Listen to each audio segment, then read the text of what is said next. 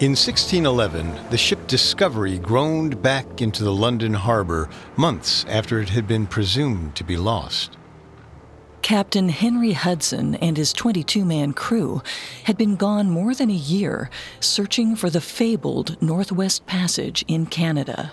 Crowds gathered on the docks to meet them, but the joy of their return was short lived. As the weary, half starved sailors emerged from the ship, it became apparent that something was wrong. The captain and half the crew were missing. Soon conflicting stories emerged. Some of the surviving sailors said the crew had mutinied. Others said the captain had gone mad. Either way, those who sided with the captain didn't make it home. Several search parties set out over the next two years, combing the icy shores of what would later be called Hudson Bay, but no bodies or remains were ever found. Hudson and his men were gone.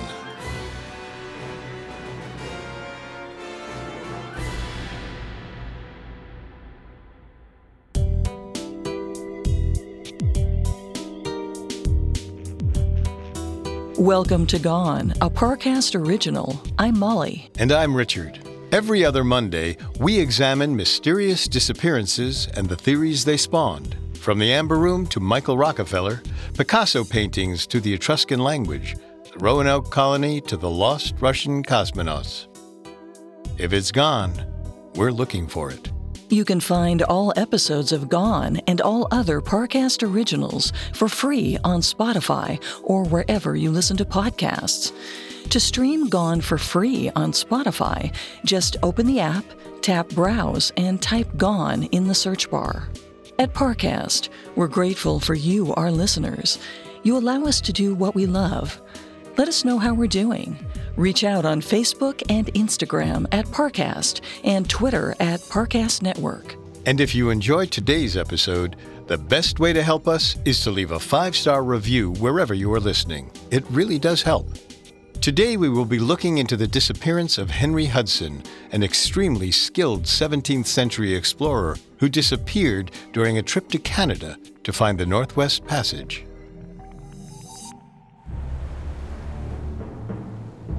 Along with Christopher Columbus, Henry Hudson is one of the best known explorers in North American history. His fame today is partly due to the sheer number of landmarks named for him the Hudson Strait, the Hudson River, and the Hudson Bay, to list a few. And yet, Hudson failed miserably at finding a northern route to Asia, not once, but four times. He lost control of his crew, and in 1611 he disappeared into the Arctic, never to be seen again. 400 years later, no one has solved the mystery of what happened to Hudson and his men. This is particularly strange because Hudson was an experienced explorer. He had the skills and the experience to survive in the icy northern region, and he'd gotten out of sticky situations in the past. Even more oddly, no remains of any shelter, bodies, or the crew's small boat were ever found, despite multiple experienced search parties combing the area for the next three years. Several theories attempt to account for this mysterious absence. Today, we'll go through some of the original explanations which posit that Hudson and his crew were welcomed by local Native Americans or provoked the nearby Algonquin people, resulting in their death. But first, let's take a look at what we know for certain about Henry Hudson. In 16th century Europe, the spice trade was one of the most valuable economic ventures. Spice was one of the most valuable imports in the European economy, and not just because it improved flavor, but food preservation at that point in history was fairly lacking. Spice was extremely valuable because it could be used to mask the taste of stale or rotten food. Growing demand for Asian spices by the end of the 16th century had swept through London and other major European cities. Whoever controlled the trade routes also controlled the biggest economic boom in European history. As such, European monarchs and naval captains were all scrambling to find new, faster routes to Asia in order to gain an advantage in the spice trade. These rulers would grant exclusive charters to large trading companies, funding their expeditions to find these new routes. This essentially gave these early backers monopolies on international trade.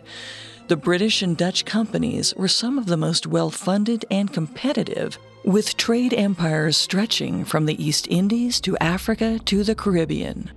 The British were known to have roughly 2,000 ships at sea at any given time.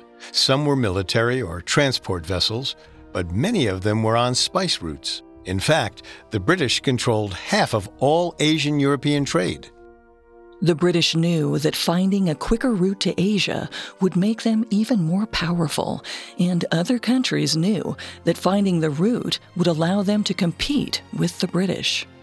More, it would make the monarch and the company who funded the expedition a lot of money, likely with exclusive trade rights for decades to come.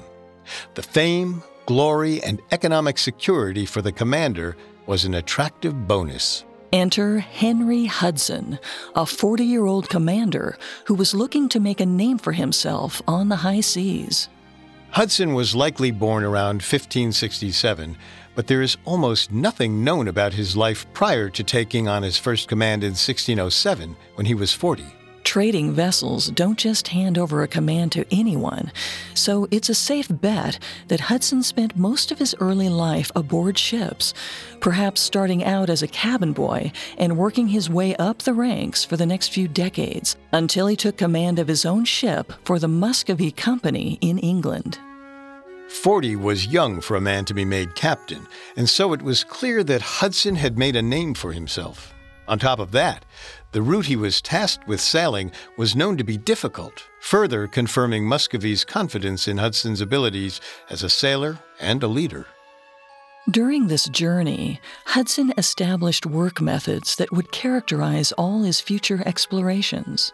First, the crew left in the spring, hoping to avoid the icy conditions of the north during the warmer months. Second, he brought his teenage son John with him, likely to train him in the family business. And third, he hired a man named Robert Jewett, who would continue to work with Hudson and document their journeys. Jewett's official title, per Hudson's journals, was The Master His Mate. Hudson was excited as the ship set out in May of 1607, knowing that a successful trip would be excellent for his career. The ship made good time as they pushed north.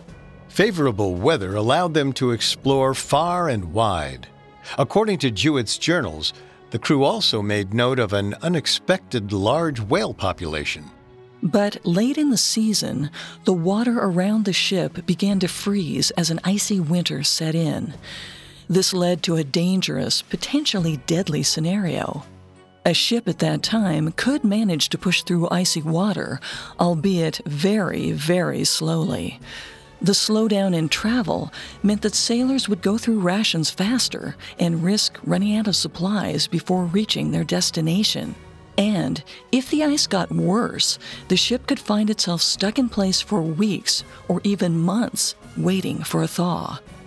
The sailors would be trapped in these freezing conditions with no real option but to wait for spring. Given this potential danger, Hudson made the disappointing decision to turn back. But even then, he seemed to value his life and the lives of his crew over the mission. He did his best to keep spirits up, since every sailor knew the truth. If conditions got bad enough, nothing could save them. However, the crew was skilled, and Hudson led them well. They escaped the ice and returned to London. Hudson was disappointed to return without having found a passage to Asia, and he knew his investors wouldn't be satisfied unless he could offer them some kind of new trade opportunities out of his voyage. Luckily, the whales that his men had spotted could prove to be a saving grace. Whale hunting was a lucrative business at that time, and so when Hudson returned, he downplayed the failures of his expedition and emphasized that whale discovery instead. As he'd hoped, his investors were pleased. They were so pleased, in fact, that they provided Hudson with support to try and find the Northeast Passage again a year later in 1608. However, the route he hoped to take proved elusive to chart and difficult to navigate. Maps at the time had a general idea of major coastal features, but ice tended to shift, and maps in remote areas were less accurate. Hudson made it as far as the Novaya Zemlya archipelago north of Russia in the Arctic Circle, but was once again blocked from further travel by ice. Unfortunately, this time he had no new whale population to paint the trip as a good investment. The three month long voyage was a failure. But Hudson refused to be deterred from finding a northern passage to Asia, even if the British were less than happy with his lack of progress. Luckily for Hudson, in 1609 he was able to convince the Dutch East India Company that it was worth funding another trip. This was a bit of a shady deal, as it was considered controversial or even treasonous to work for more than one country as an explorer. Exploration was too closely tied to patriotism. Taking a mission from another country could be seen as working to undercut the interests of his native Britain. But the Dutch were happy to have Hudson. He was too experienced an explorer for a potential investor to ignore. They appointed him as commander of the Half Moon and funded him to once again set sail in the spring for the icy Arctic waters north of Russia. Hudson, a new mission in hand, was hopeful and determined. He set off for the north enthusiastically and pushed his men hard. But once again, his ship was blocked by impassable ice. Hudson knew he was facing a difficult choice.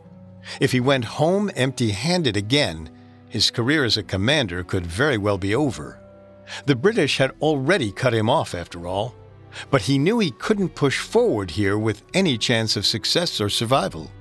However, it was only June, barely into the sailing season. Hudson had heard rumors stirring that there might be a northern passage to the west through North America. Finding nothing in North America couldn't be any more of a failure than finding nothing in Russia. And the weather was better. So Hudson turned his ship around and sailed across the Atlantic. The Half Moon reached Nova Scotia sometime in July of 1609. Europeans had been exploring North America since the early 1500s and Jewett even noted they saw some Frenchmen in Maine, but these were few and far between. Hardly any explorers had seen this rich, lush land themselves. Hudson and his men were astounded, taking copious notes about the native people, incredible plants, and animal populations.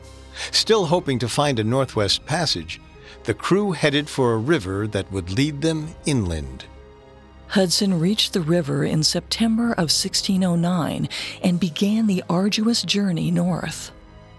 Today, this river is called the Hudson River.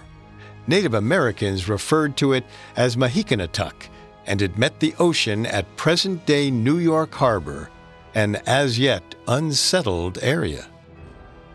The crew soon realized that nature wasn't the only hostile force that was besieging the ship. They had previously made note of the local Native American population. They had hoped that the locals would leave them alone as they passed through the land. But now, archers from the local tribe began firing arrows at the ship from the shore. Despite the dangers and the frequent attacks, Hudson refused to be deterred. He ordered his crew to push forward. It was a risky call, and one he ended up paying for. Archers killed one of his crew and injured two more. The men were undoubtedly spooked, but they'd come too far to turn back now. Hudson rallied them to the glory they would earn if they found the Northwest Passage. They made land to bury their dead colleague, then returned to the task at hand. Hudson led his crew 150 miles north up the river, creating maps and excellent records of the natural resources there. The crew found an enormous beaver population that they planned to report back to Europe. Beavers at the time were in demand for their furs and skins. Regardless of whether or not they found the Northwest Passage, this was a much more successful trip than Hudson's previous efforts. After weeks on the river, the crew reached the end of their journey somewhere near present day Albany. Hudson was undoubtedly disappointed that this river had not led to Asia, but he was not going home empty handed. As winter conditions threatened to set in, Hudson made the call to return to the Netherlands. Hudson made a bizarre call on the return journey when he ordered his ship to dock in the English port of Dartmouth to resupply. Recall that Hudson was working on a commission from a Dutch company and was thus flying under a Dutch flag. He didn't even bother to take the flag down when he made port. He and all his men were promptly arrested once they docked. Despite Hudson's employment agreement with the Dutch, the English authorities felt that they could charge Hudson with treason since he was an Englishman sailing under the flag of a competing nation. The charges never amounted to anything, but Hudson was officially censured and barred from leaving England to complete his return journey to Holland. The English government finally released the Half Moon, which returned to Amsterdam without Hudson at the helm. Hudson could have actually lucked out here, as the English government's action against him meant he never had to face his Dutch investors and answer for the failed journey. He set about finding new English investors for another journey. By April of 1610, Hudson had struck a deal with the British government. His travel ban was lifted, so long as he only sailed under the British flag. Hudson was ready to set out on another voyage. This one would be his last. Coming up, we'll take a look at Hudson's final, ill fated attempt to find the Northwest Passage and subsequent disappearance. Now, back to the story. By 1610, British explorer Henry Hudson had embarked on three voyages to find a northern passage to Asia via the waters north of Russia. While none of these missions were technically successful, he had a strong track record of finding valuable resources and reliably expanding navigation data for new regions. And now Hudson had a new idea. What if they looked for a northwest passage instead of a northeastern one? So in 1610, the British East India Company and the Muscovy Company joined together to back him for a new exploration attempt.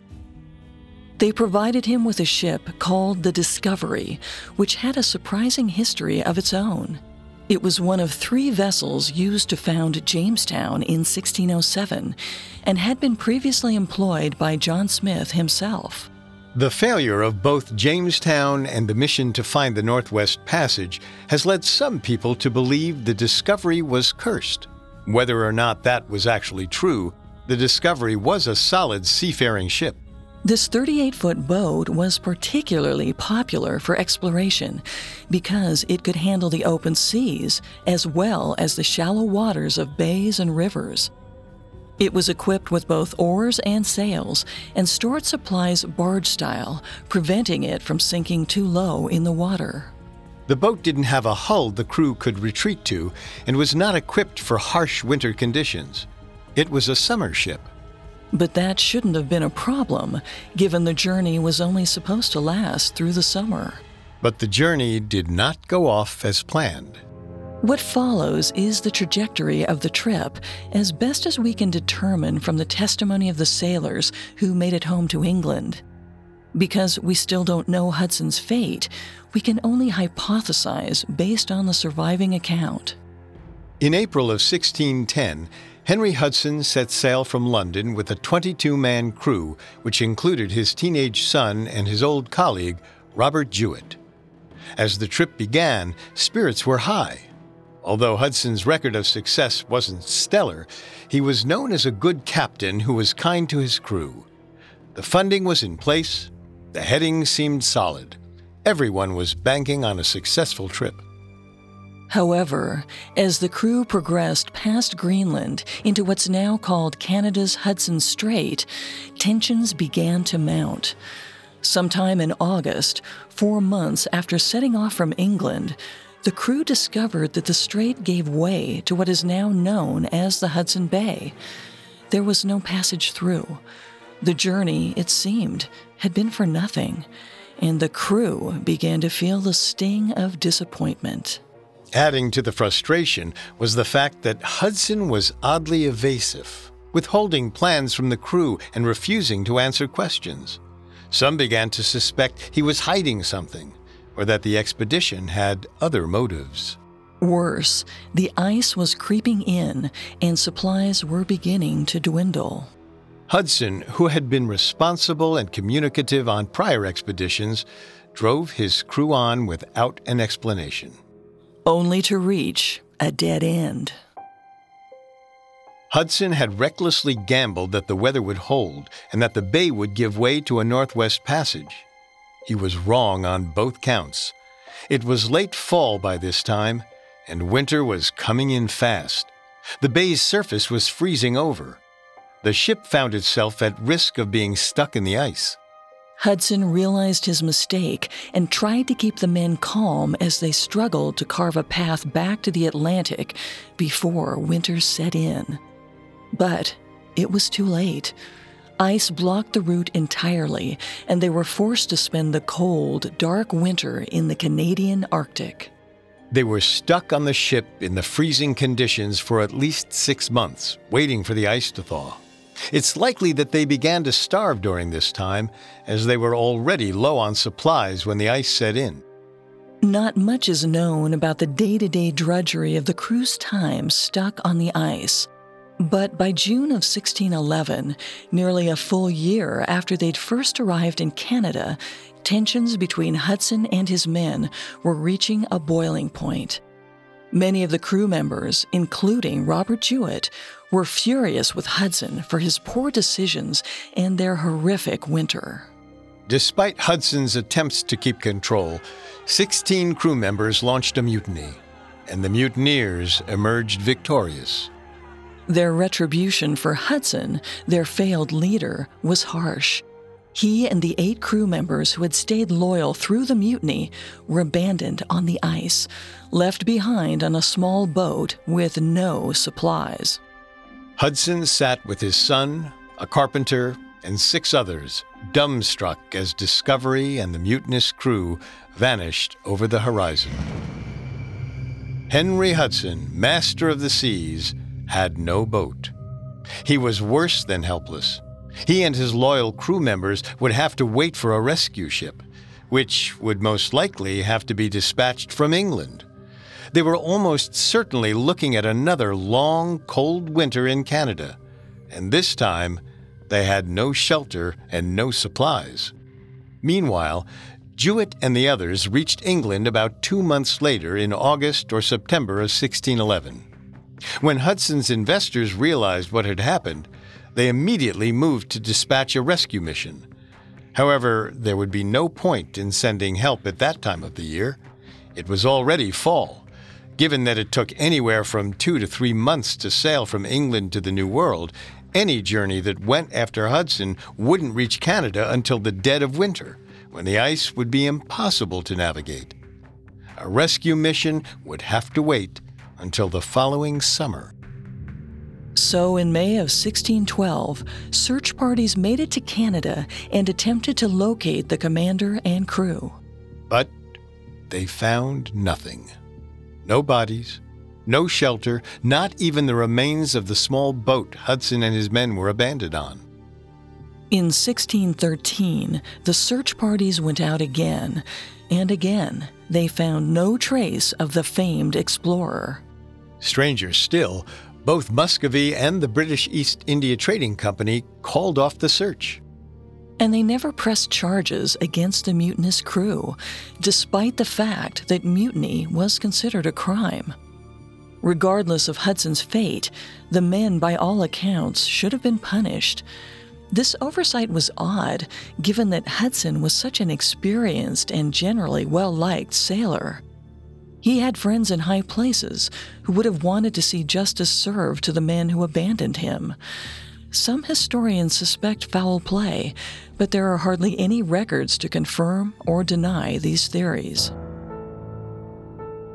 Robert Jewett's journals provide the only first hand accounts of what happened. They are, unfortunately, not very detailed. It's possible that Jewett intentionally kept things vague in order to protect himself against legal action as a mutineer. But it's also entirely likely that Jewett's brief journaling style led him to write the bare bones facts of the event with little room left for embellishment or emotion. From Jewett, we do know that Hudson and his eight men were abandoned in June and that they were given a small boat. This is an important factor in the mystery, as summer would have been just starting, meaning conditions would have been hospitable for several months to come. We know from Hudson's previous expeditions that he was resourceful, adaptable, and willing to do whatever it took to get his men home. He also had ample experience navigating the difficulties of winter conditions. Furthermore, one of the abandoned men was the crew's carpenter. It's likely that he would have been able to build shelter or patch their boat. And yet, 400 years later, neither bones nor shelters have been found to indicate the crew was ever there.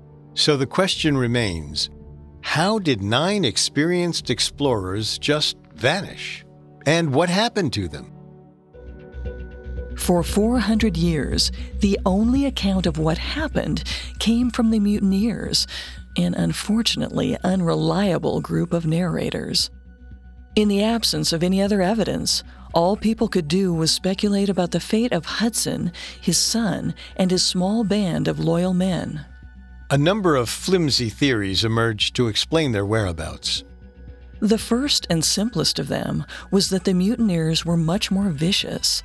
Rather than leave Hudson and his loyal crewmen in a ship, they actually threw the wayward captain overboard and left them behind to drown. However, if this had really happened, then at least one of the bodies surely would have been washed ashore at some point after the ice melted in the following summer. The more common theory, which we've already discussed, was that Jewett and the others really did abandon Hudson and his crew in a small boat or on the shores of the Hudson Bay, leaving them to face the elements.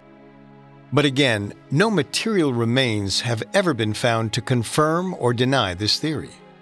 While it's possible that the bodies of Hudson and the rest may have been swept out to sea and lost forever, the wreckage of their boat should have turned up somewhere. Regardless, this course of action is considered most likely due to Jewett's journal and the mutiny practices of the time. What happened next is the source of countless debates. There's a line of thinking that proposes Hudson and his men actually survived for much longer than previously expected. This theory posits that the survivors built a shelter to wait for the rescue they knew was coming. It was standard practice to retrieve company employees, and Hudson would have known that even if they couldn't sail the Atlantic in their tiny boat, someone should have been coming for them. He would have stayed put.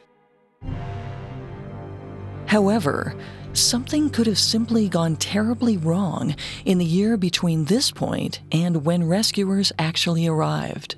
But what could that be? If Hudson and his men had lived long enough to make a shelter in the Canadian wilderness, then some trace of them would have been left behind. It's odd that the search parties never found remains of shelter or bodies, especially with a cold winter to preserve any physical remains. Some take a more romantic approach and believe that Hudson and his men were absorbed by local Native American tribes and lived out their days in these communities, now hidden in plain sight in the gene pool of Canada. Others insist that Hudson and his men survived the first summer only to be killed in conflict with Native Americans. Their bodies would have been buried or scattered. People have argued over the fate of Hudson and his crew ever since they vanished 400 years ago. But it wasn't until the 1950s that substantial evidence ever came to light. Enter the Hudson Stone. In 1959, a construction crew was repaving Highway 17 near the Ottawa River. Workers removed a number of stones from the bank as was routine, but one caught their eye. Carved into the side of this stone, near the top, was the inscription HH 1612, Captive. H.H. Henry Hudson. And 1612 would have only been a year after he and his loyal crewmen were left behind by the mutineers on board the Discovery. It looked like a tombstone or an inscription on a prison wall.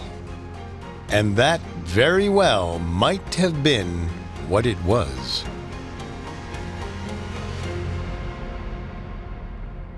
Coming up next, we'll take a look at the Hudson Stone and weigh in on the most likely fate of Hudson and his crew. And now, back to our story. In 1611, explorer Henry Hudson, his son, and seven of his crew were abandoned in the Canadian wilderness after a mutiny. Rescue ships didn't arrive until the following spring. By then, Hudson and every single one of his men were gone, vanished, it seemed, without a trace. A host of theories emerged purporting to explain their strange disappearance and the fact that they didn't leave behind a trace not a bone, not a living structure, nothing.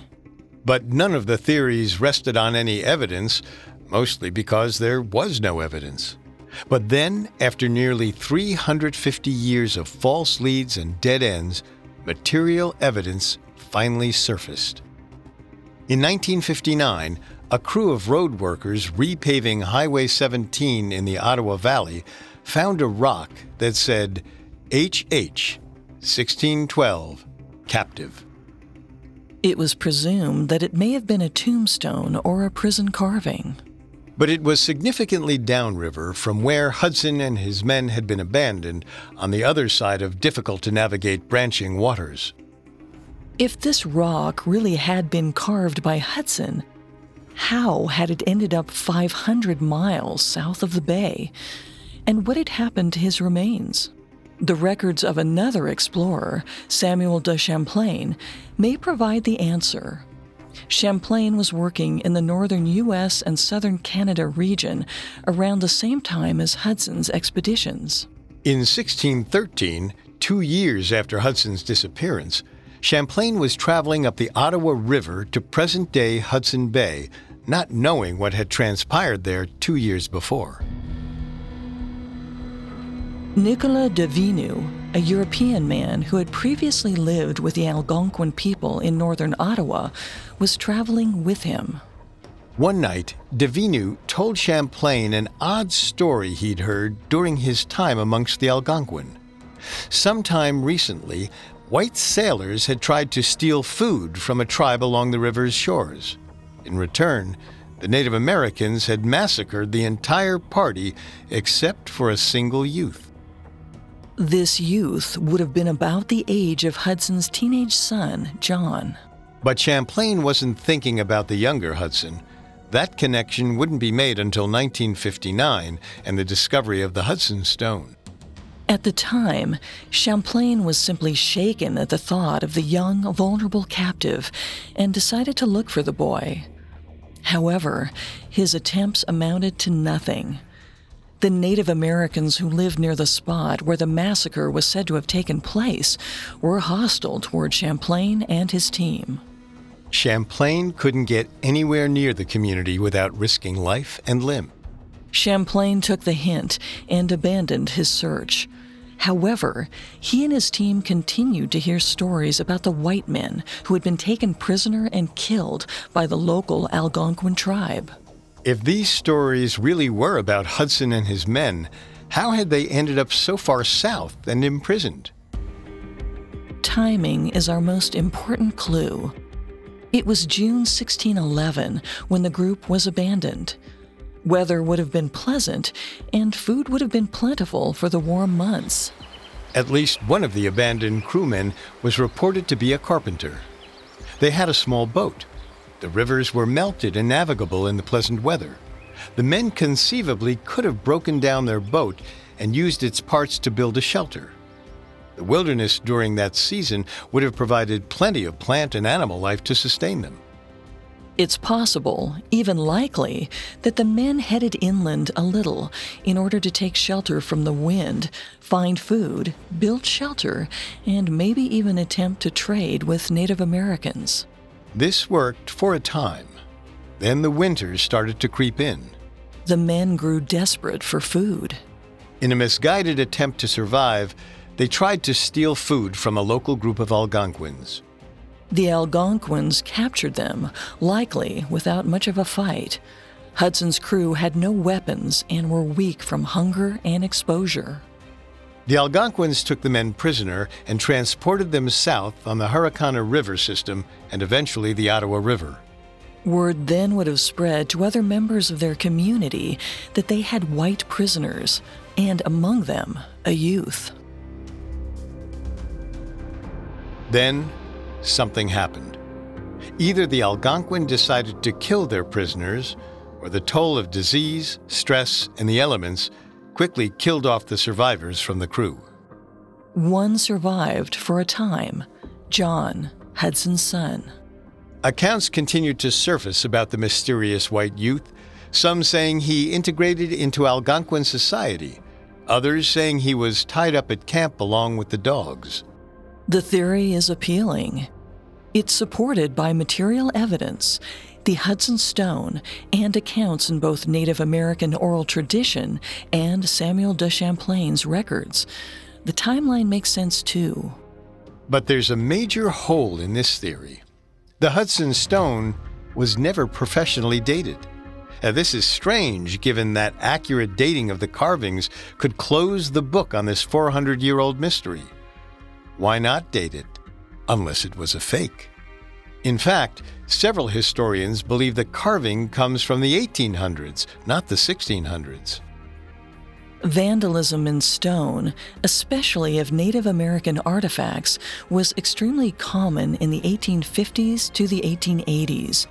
Major ruins, such as the Casa Grande structure in central Arizona, bear damage and fake inscriptions from this era. Furthermore, some historians believe the HH wasn't actually Roman letters, but Native American carvings that happened to look like HH. The date was presumably added later as a reference to Hudson, and thus when the stone was discovered, it was erroneously linked to the missing explorer. Since the stone was found by itself with no other objects in the area that seemed related to it, it's possible that it was broken off from a larger set of carvings. Finally, there also has been no effort to find bodily remains in the area. Presumably, if the crew died there, they would have been buried nearby. Their bones or teeth may still be out there, buried in the dirt. Until the area is properly searched, the mystery of what happened to Hudson and his crew will persist. So, what really happened? While it's always possible the crew is simply thrown overboard and drowned, this is highly unlikely given Juet's account of abandoning the crew with a boat. Plus, Juet wouldn't have wanted to give his crew any ideas about simply throwing him overboard if their opinion of their new leader changed. In all likelihood, Hudson and the others were in fact given a boat and a chance to get to shore just as Juet claimed in his journals. As experienced sailors, they probably made it to shore. They also probably encountered Native Americans, but it's unlikely they had any positive relations with the locals. Hudson had no history of peaceful interaction with Native Americans, and local groups were known to avoid Europeans. Furthermore, if they had integrated with a local group, there would have been some sort of oral tradition documenting the foreigner's arrival. None exists. It's much more likely that Hudson and his men's fates follow the Hudson Stone version of events. While the Hudson Stone itself may have been a fake, it easily could have been inspired by real stories still popular in the region hundreds of years later. Furthermore, evidence suggests a reason for Hudson's strange behavior and the company's lack of good faith effort to locate the missing men. Recently, historians increasingly believe that Hudson wasn't on a mission to find a Northwest Passage at all, but instead to find a new area for a lucrative port of trade, much like New York Harbor for private investors. According to this theory, however, Hudson was sworn to secrecy by his backers. This was why Hudson pushed so hard that winter and why he wouldn't actually tell his men what he was looking for. It also could have been part of why the men were angry enough to mutiny. This could be why the companies were lax in their efforts to recover the crew. They could have been covering up the deal, which may not have been entirely legal.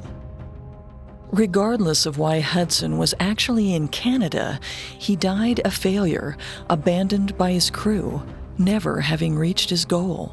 And yet, countless landmarks and establishments still bear his name over 400 years later. Henry Hudson's career was mired in failure and arrogance, and his short sighted obsession with finding a route through the bay that now bears his name led to his demise.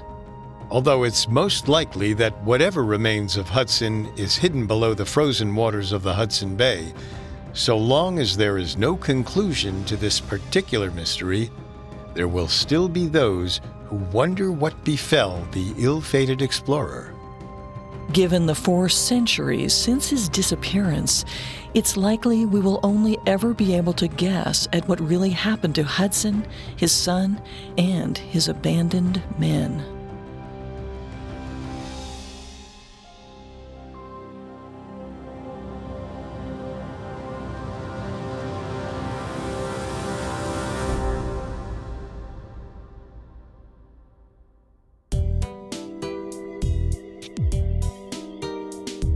Thanks again for tuning in to Gone. We'll be back in two weeks with another episode. You can find more episodes of Gone and all other Parcast originals for free on Spotify. Not only does Spotify already have all of your favorite music, but now Spotify is making it easy for you to enjoy all of your favorite Parcast originals like Gone for free from your phone, desktop, or smart speaker. To stream Gone on Spotify, just open the app, tap Browse, and type Gone in the search bar. And don't forget to follow us on Facebook and Instagram at Parcast and Twitter at Parcast Network. We'll see you next time. Just because it's gone doesn't mean it can't be found. Gone was created by Max Cutler, is a production of Cutler Media, and is part of the Parcast Network.